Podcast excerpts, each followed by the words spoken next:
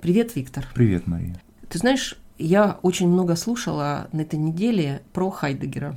Ну, давай поговорим. Знаешь, когда говоришь Хайдегер, он же очень противоречивый, неоднозначный. Mm-hmm. Этого философа невозможно рассматривать без того контекста, что он поддерживал нацистов в Германии, mm-hmm. ну, Гитлера. Да.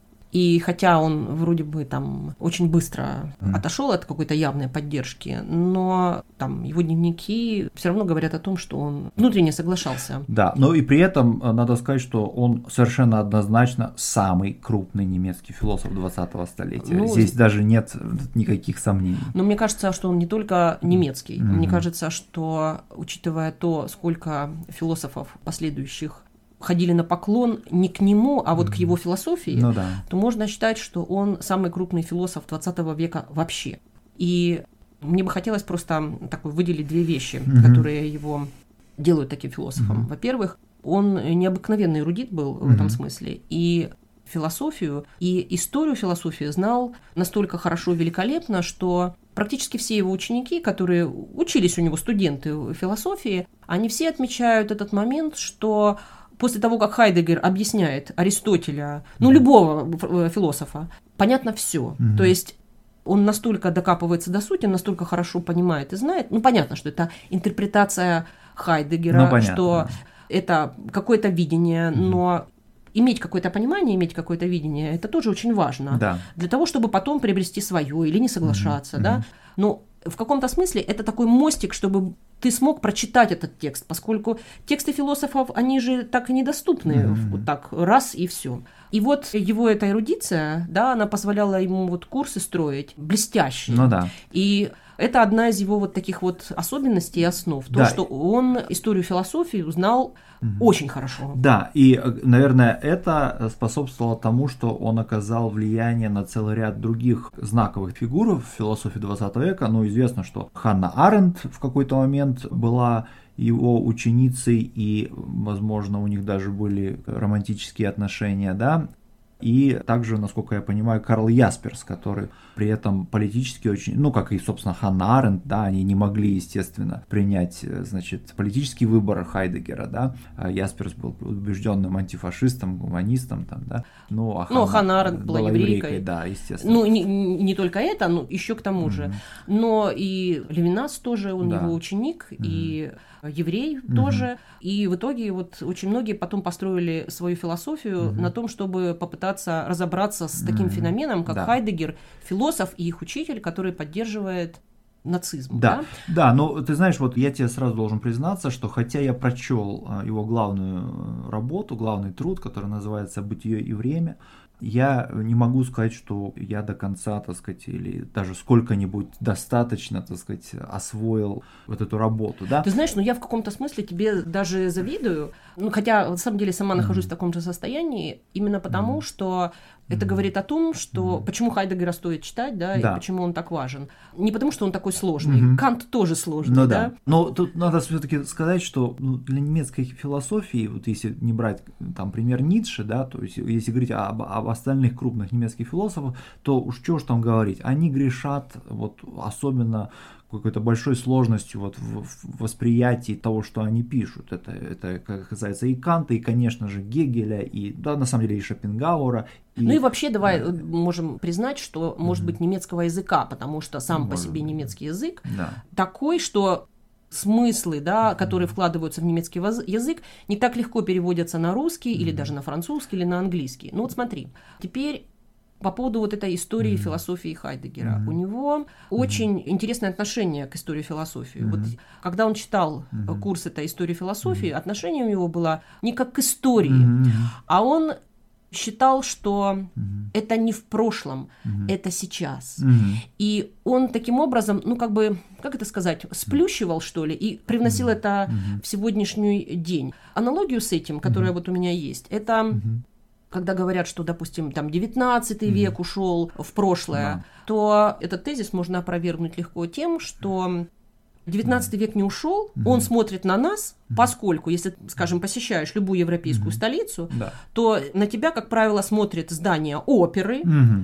которое, как правило, построено в XIX конечно, веке. Конечно. То есть в этом смысле вот эта аналогия с XIX mm-hmm. веком mm-hmm. как-то мне помогает понять, почему Хайдегер считал, что Аристотель это не в прошлом, он mm-hmm. сейчас, и поэтому он сквозь толщу, сквозь mm-hmm. глубину всех это, всей этой философии эрудиция mm-hmm. позволяла, да, mm-hmm. он очень легко оперировал и да. задавался такими вопросами, которые в каком-то смысле изначально были заданы еще в самом начале философии. Да, и который как бы мог демонстрировать вот актуальную значимость, да, вот таких, казалось бы, давно ушедших величин философии, как там Аристотель или там, может, Платон. Вот. Но ты знаешь, вот если прибегать к аналогиям, то если говорить о центральном понятии философии Хайдегера, понятии «Dasein», что означает «здесь бытие», то э, здесь э, мне на ум приходит пример его, в общем-то, современника э, Эдмунда Гуссерля, который представитель феноменологии, феноменологического направления философии,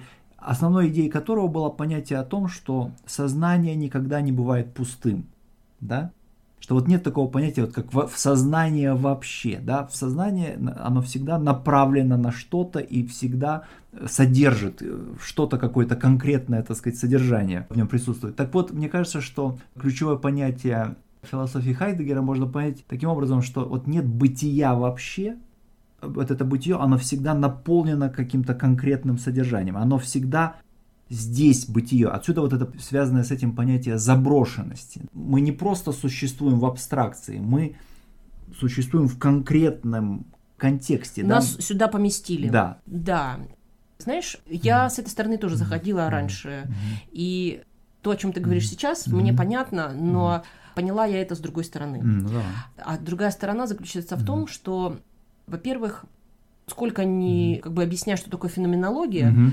все равно это понятие ускользающее. Ну, да? да. И я для себя нашла такую mm-hmm. тоже аналогию, mm-hmm. да, чтобы понять, чтобы нарисовать mm-hmm. себе, что вот есть некая вот наука, да, или mm-hmm. даже вот философия. В тот mm-hmm. момент, когда начинается, феноменология до науки, mm-hmm. до философии, mm-hmm. поскольку когда мы начинаем философию, мы mm-hmm. уже начинаем оперировать понятиями, mm-hmm. феноменами, mm-hmm. а феноменология она как бы до, потому что она рассматривает те понятия, которыми mm. мы начинаем пользоваться ну, да. в философии. Понятно, да. То есть, да. ну вот, например, есть какая-нибудь такая фраза, вот mm-hmm. есть детская шутка.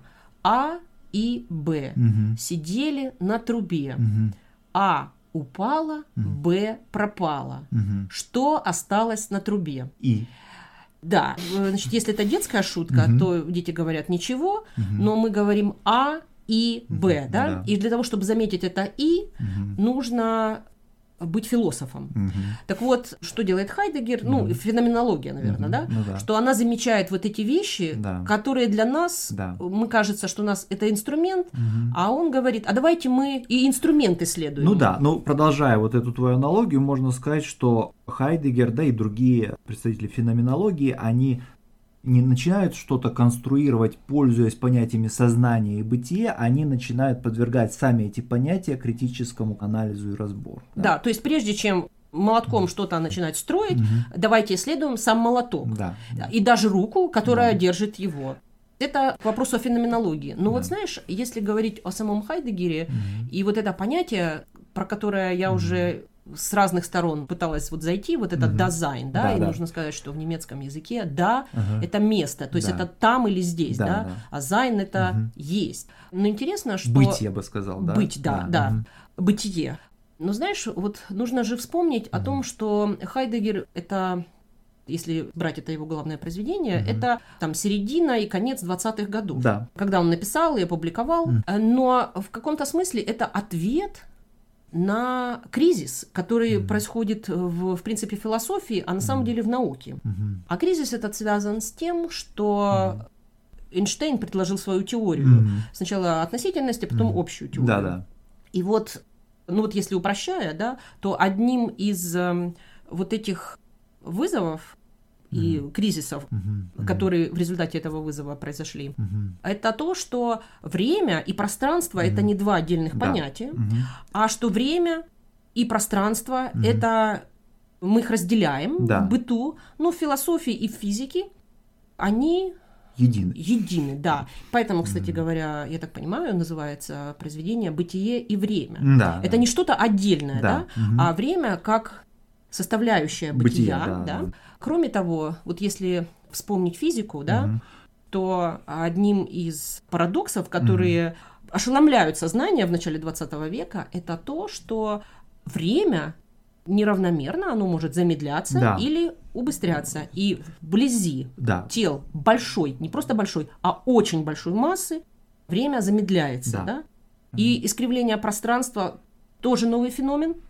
И это то, что ну, человеческое сознание некоторое время и научное mm-hmm. сознание отказывается принять. Да? Mm-hmm. Именно ответом на вот этот кризис, как же это может быть, и есть философия Хайдегера, когда он возвращается к каким-то изначальным понятиям. Mm-hmm. Но самое интересное, что мне кажется, вот в нем, вот в этом дизайн, mm-hmm. да, это то, что мы саму способность нашего сознания задавать вопросы mm-hmm. Уже считаем бытием. Mm-hmm. То есть бытие связано с мыслью, mm-hmm. и что вот мысль вообще как бы вопрос который мысли начинает задавать, прежде чем что-то искать, да, да.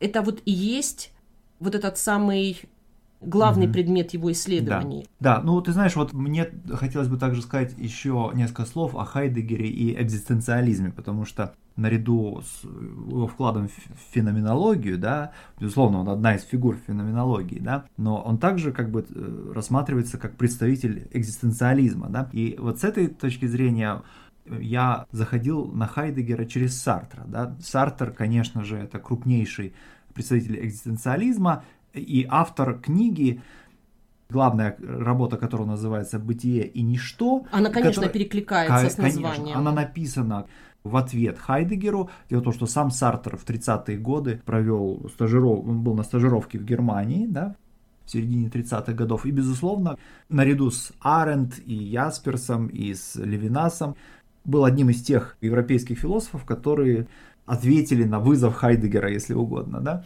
И вот одним из центральных понятий для Сартра является вот эта вот идея того, что что такое человек, он изначально ничто, но он становится чем-то через то, что он выбирает что-то, да, так сказать, наполняет вот свою жизнь конкретной возможностью, реализует конкретную возможность, да. Общаясь с женщиной, берет ее за руку, например, да, так сказать, и это открывает некую возможность, и реализует возможность совместной жизни, да. Ну да, и Понимаешь? видишь, вот это слово, которое ты сказал, возможность, оно угу. ключевое для Хайдегера, потому что даже вот рассматривая не сам, не то, что уже произошло, угу. а саму возможность, мы возвращаем философию приближаем к истокам бытия. Да, и в этом смысле можно сказать, что вот эта вот функция вопрошания, да, так сказать, вот она и является ну, она перекликается вот с этим выбором, да, у Сартра, да, так сказать. Вот то, что у Хайдегера это, это вопрошание, да, то у Сартра это выбор. Да, да ну, то есть какой вопрос задать, поэтому вопрос очень важен.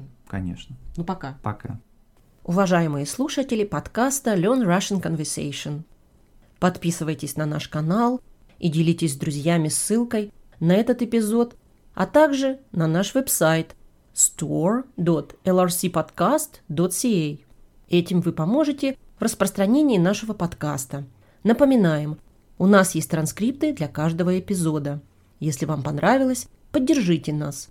У нас есть платная подписка на месяц или на год. Всего доброго и до встречи!